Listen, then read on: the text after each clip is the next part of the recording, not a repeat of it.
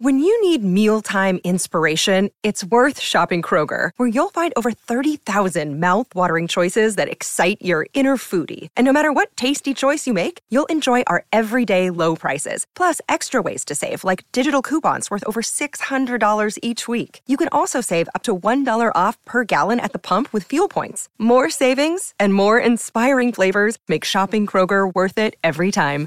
Kroger, fresh for everyone. Fuel restrictions apply. Daily Cogito. Svegliarsi per pensare oppure pensare per svegliarsi. Ogni mattina, dal lunedì al venerdì, con Ric Dufer.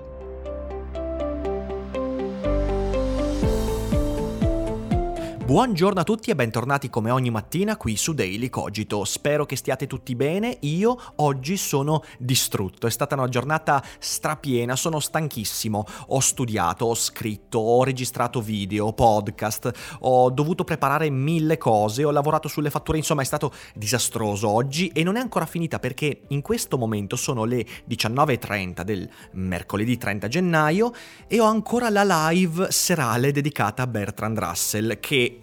ovviamente non posso leggere nel futuro, non so ancora com'è andata, ma sono certo che è andata benissimo, potete recuperare, nel caso non l'aveste ancora vista, sul mio primo canale YouTube. Mi raccomando, eh, è lì, vi aspetta un'ora e mezza davvero imperdibile, soprattutto per la fatica che ho fatto. E pensando a di cosa discutere nel podcast, avevo tanti argomenti. Ovviamente non ho preparato granché perché non ho avuto materialmente il tempo, ma questo è il bello della quotidianità. Mi capita ogni tanto di fare podcast e di farvi sentire la difficoltà nel raggiungere il momento nel modo giusto.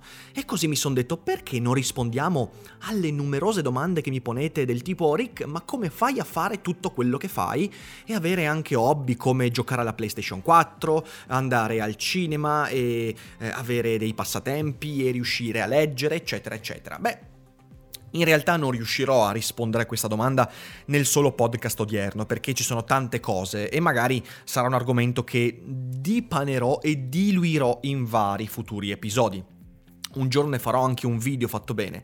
Eh, però oggi vorrei dare un paio di spunti perché? Perché effettivamente vi do ragione, io faccio tantissime cose. D'altronde, se uno vuole sopravvivere nel, nel campo della cultura da un punto di vista professionistico in Italia, beh, deve lavorare molto di più rispetto alla media di molti altri lavori. Mi capita come oggi di lavorare circa 14 ore, 15 ore, mi capita altre volte di lavorare insomma dalle 10 alle 12 ore, è una cosa, però però il primo segreto è quello lì, è fare quello che davvero ti piace. Io faccio qualcosa che mi dà talmente tanta energia che la stanchezza si trasforma in soddisfazione. E io già so che in questo momento, sentendo la fatica, mi approccio alla live su Bertrand Russell con qualche, qualche dubbio, qualche dico ma perché? Perché non rimandarla la settimana prossima? Perché? Però poi so che quando la farò quando la farò sarò gioioso, mi piacerà farla, quindi sti cazzi della stanchezza. La facciamo perché ci divertiamo. Ecco, quindi la prima cosa è che io ho una grande fortuna, perché sicuramente è una fortuna, in parte insomma eh, ho perseverato, mi sono costruito la possibilità di questa fortuna. Un giorno vi racconterò dei momenti in cui in passato mi sono detto forse questo mestiere non sa da fare. Ci sono stati molti di quei momenti che in realtà periodicamente ritornano, non è mai la certezza, però questo è un altro argomento. La prima cosa è sicuramente eh, fare qualcosa che piace, qualcosa che dà soddisfazione. Chi ha la fortuna di fare questo, beh, sa che è sbagliato il detto chi lavora con ciò che ama non lavorerà mai più un'ora nella sua vita. No, lavori tantissimo. però il lavoro si trasforma in grande soddisfazione, quindi questa è sicuramente la cosa e l'invito è, come ho fatto anche qualche giorno fa parlando della passione, l'invito è a mirare ad avere questa cosa, lavorare per arrivare a trasformare il proprio amore, la propria passione in lavoro. Ma questo insomma l'abbiamo già detto, mi sembra lunedì se non sbaglio, nel primo podcast della settimana, sì esatto. La seconda cosa importante è conosci a fondo quanto ci metti a fare certe cose. Ecco, io credo che il segreto, se, se si può definire segreto, non è un segreto, eh, ma il trucchetto, ecco, mettiamola così, per riuscire a fare tante cose, eh, si scinde in due grandi, due grandi tronconi, due grandi argomenti. Da un lato il fatto di avere una programmazione che si rispetti e quindi lo so, è molto difficile. Eh, lì fuori ci sono molti procrastinatori che mi ascoltano, lo so, ma tranquilli, lo ero anch'io.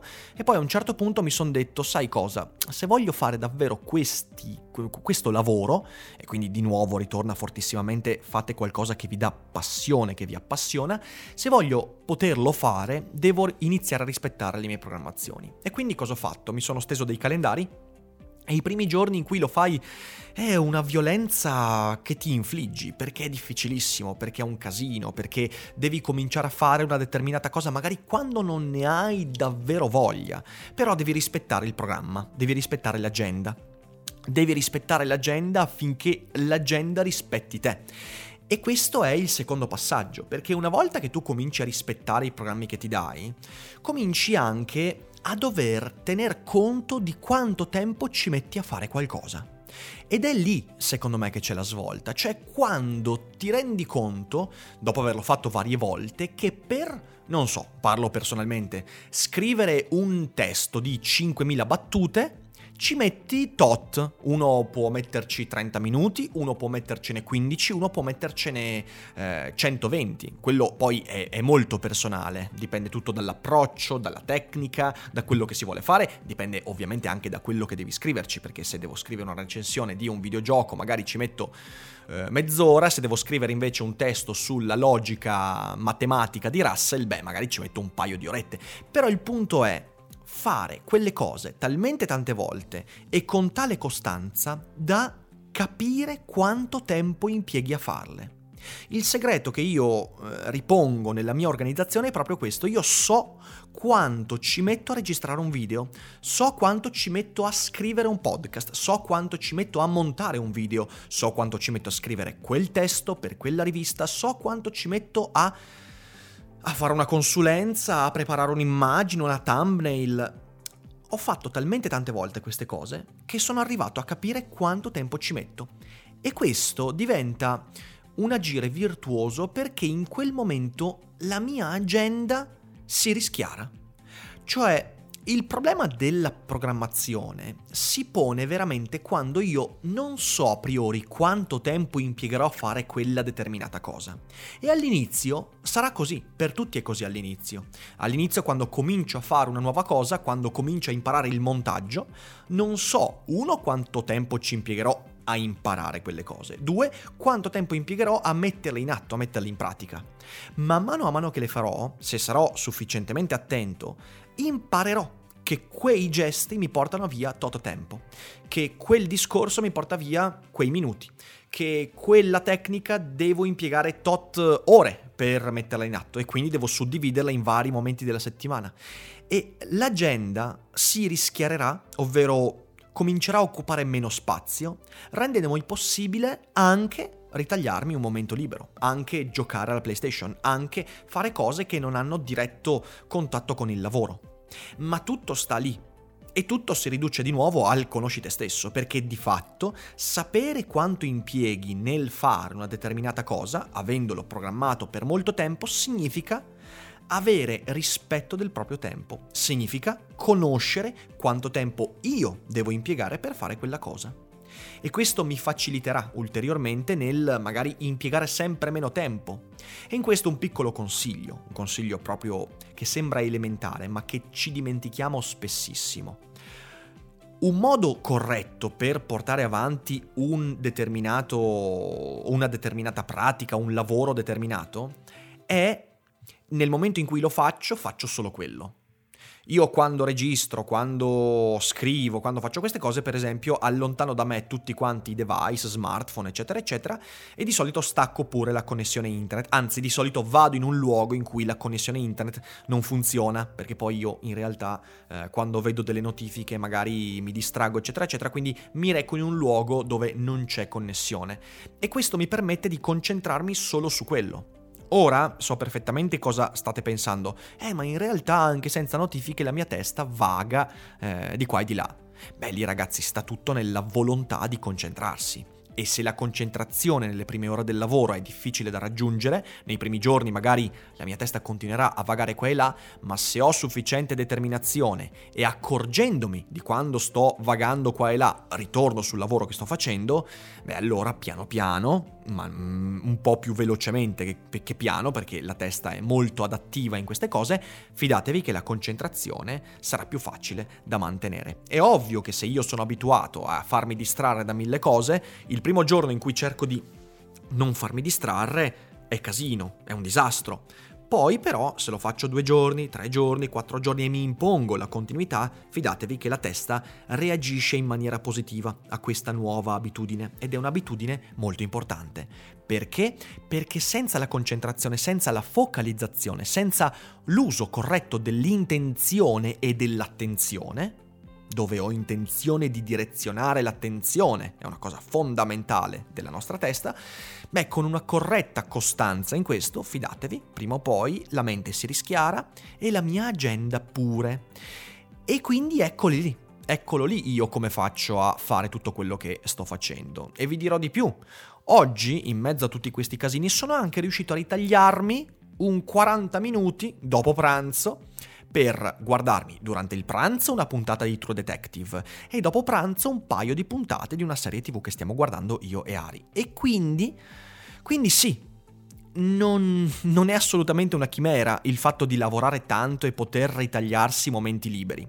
Certamente poi, se uno fa un lavoro come il mio, eh, questo porta alla libertà di lavorare quando vuoi, porta l'onere di lavorare molto di più rispetto a molti altri, sicuramente non dovendo timbrare il cartellino, con i vantaggi di non dover andare in ufficio a lavorare, potendo lavorare da casa o dal luogo che uno vuole, che uno elegge a proprio ufficio, dall'altra parte però magari capita a volte che si lavora fino a mezzanotte e mezza, l'una, e vabbè, e quello è, è una delle regole del gioco, però ribadisco, non mi pesa particolarmente, mi peserebbe se facessi un lavoro che non mi piace.